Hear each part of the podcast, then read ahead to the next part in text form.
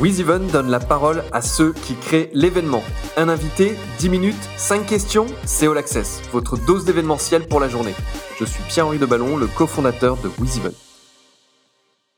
Aujourd'hui, j'ai le plaisir de recevoir Lionel Mallard, le fondateur d'Artemus. Bonjour Lionel. Salut Pierre-Henri. Merci de nous accorder du temps. Alors, parle-moi déjà, j'aimerais que tu nous présentes Artemus, ce que vous faites et ton rôle dans l'événementiel. Alors c'est vrai qu'on a un rôle un petit peu particulier. Donc euh, j'ai fondé il y a maintenant 15 ans un cabinet conseil en stratégie euh, et en stratégie marketing, euh, totalement spécialisé sur le secteur événementiel au sens, large. Hein. L'événementiel au sens large, au sens de la rencontre, qu'elle soit grand public ou professionnelle.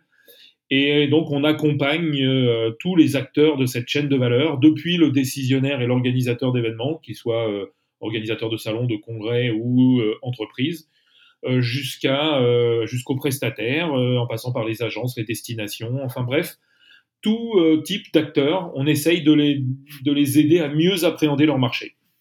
Cite-moi quelques, quelques gros événements, ou en tout cas emblématiques, sur lesquels euh, tu es, particulièrement fier de travailler, pas forcément gros d'ailleurs, parce que ça peut être des événements plus, plus intimistes, mais sur lesquels euh, tu as eu un plaisir particulier à accompagner le client.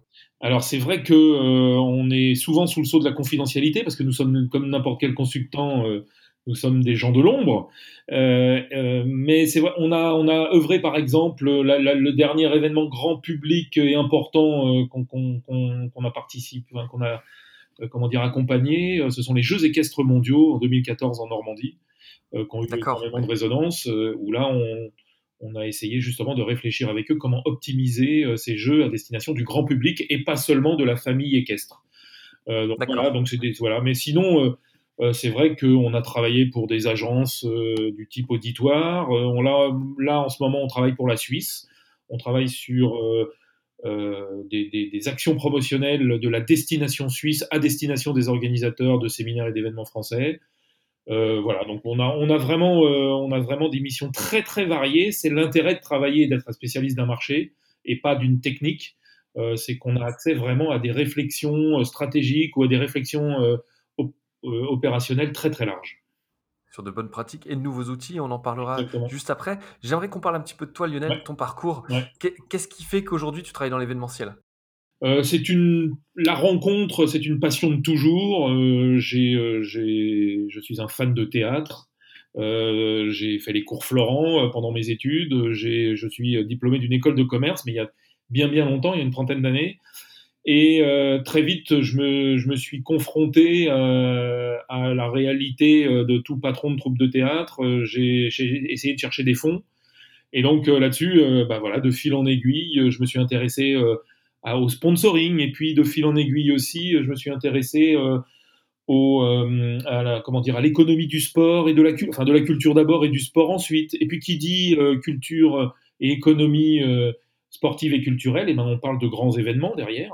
Et donc, je, je suis parti dans les coulisses, étudier ça. J'ai été journaliste pendant 15 ans et je me suis très vite spécialisé sur ces sujets-là. Et ce qui m'a permis euh, de, couvrir pendant toutes les années 90 et le début des années 2000 euh, l'ensemble de la professionnalisation de ces secteurs. Euh, voilà, le développement du sport, le développement de la culture, le développement des événements corporate, le fait qu'il y ait des destinations comme Paris, comme Cannes, qui se soient spécialisées dans l'attractivité des événements. Et ben voilà, j'ai accompagné ça en tant que journaliste. Euh, j'ai écrit pour euh, toute la presse économique.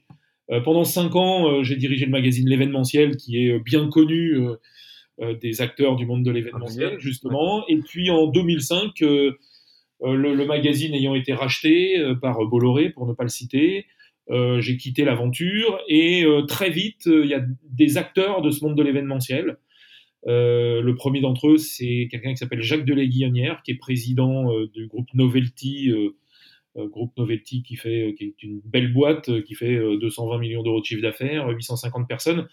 mais à l'époque, bah, il débutait sa croissance et il a souhaité que je l'accompagne. Donc j'ai accompagné une mission, et puis deux, et puis trois. et puis de fait, j'ai structuré cette offre en un cabinet conseil.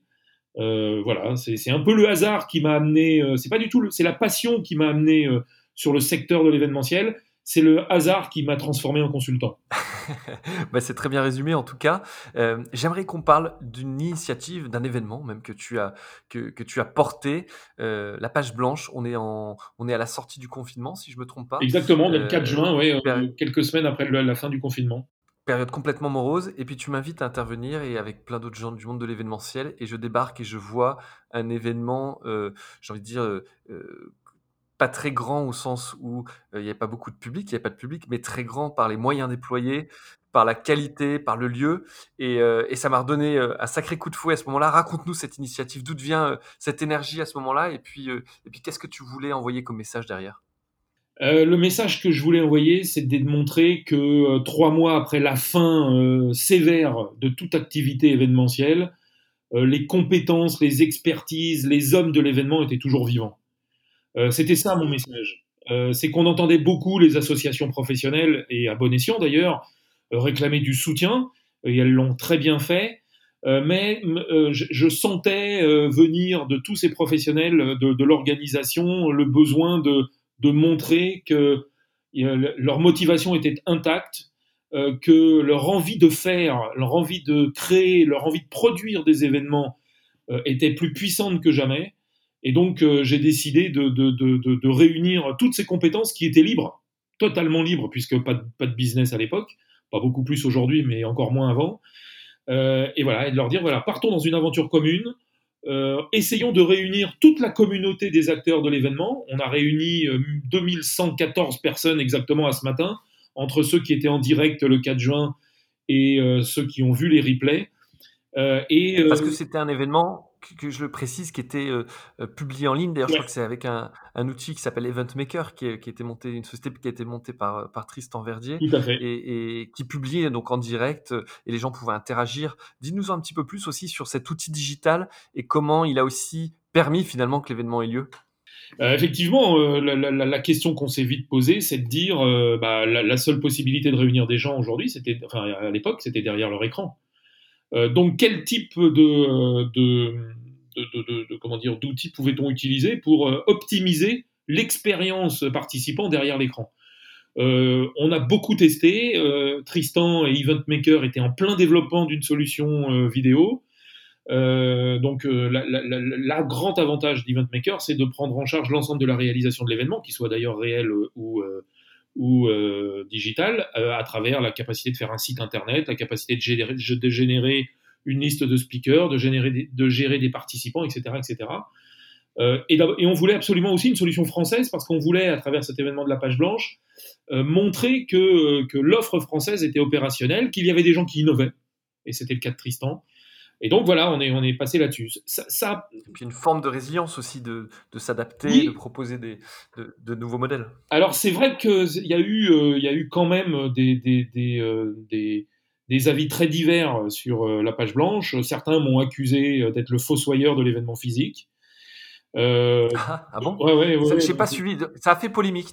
Parce que moi, moi qui suis, euh, qui suis, euh, même si notre métier c'est de fournir des solutions digitales aux organisateurs d'événements, on gagne notre vie par des événements physiques. Donc j'aurais pu être de ceux qui critiquent, mais pas du tout. Moi, je trouvais que c'était plutôt l'occasion de, de, montrer qu'on est là, de d'être soudés ensemble. Bah, c'était exactement l'objectif.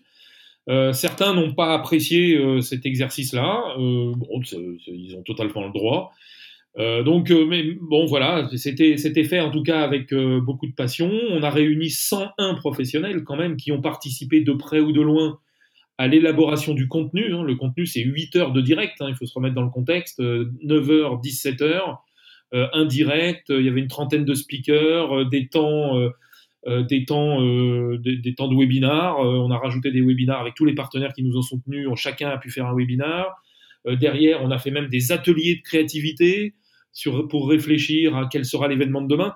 Donc on a vraiment essayé de développer et de créer euh, des, des, des, moments euh, totalement euh, événementiels, mais digitaux, parce qu'on n'avait pas le choix, tout simplement.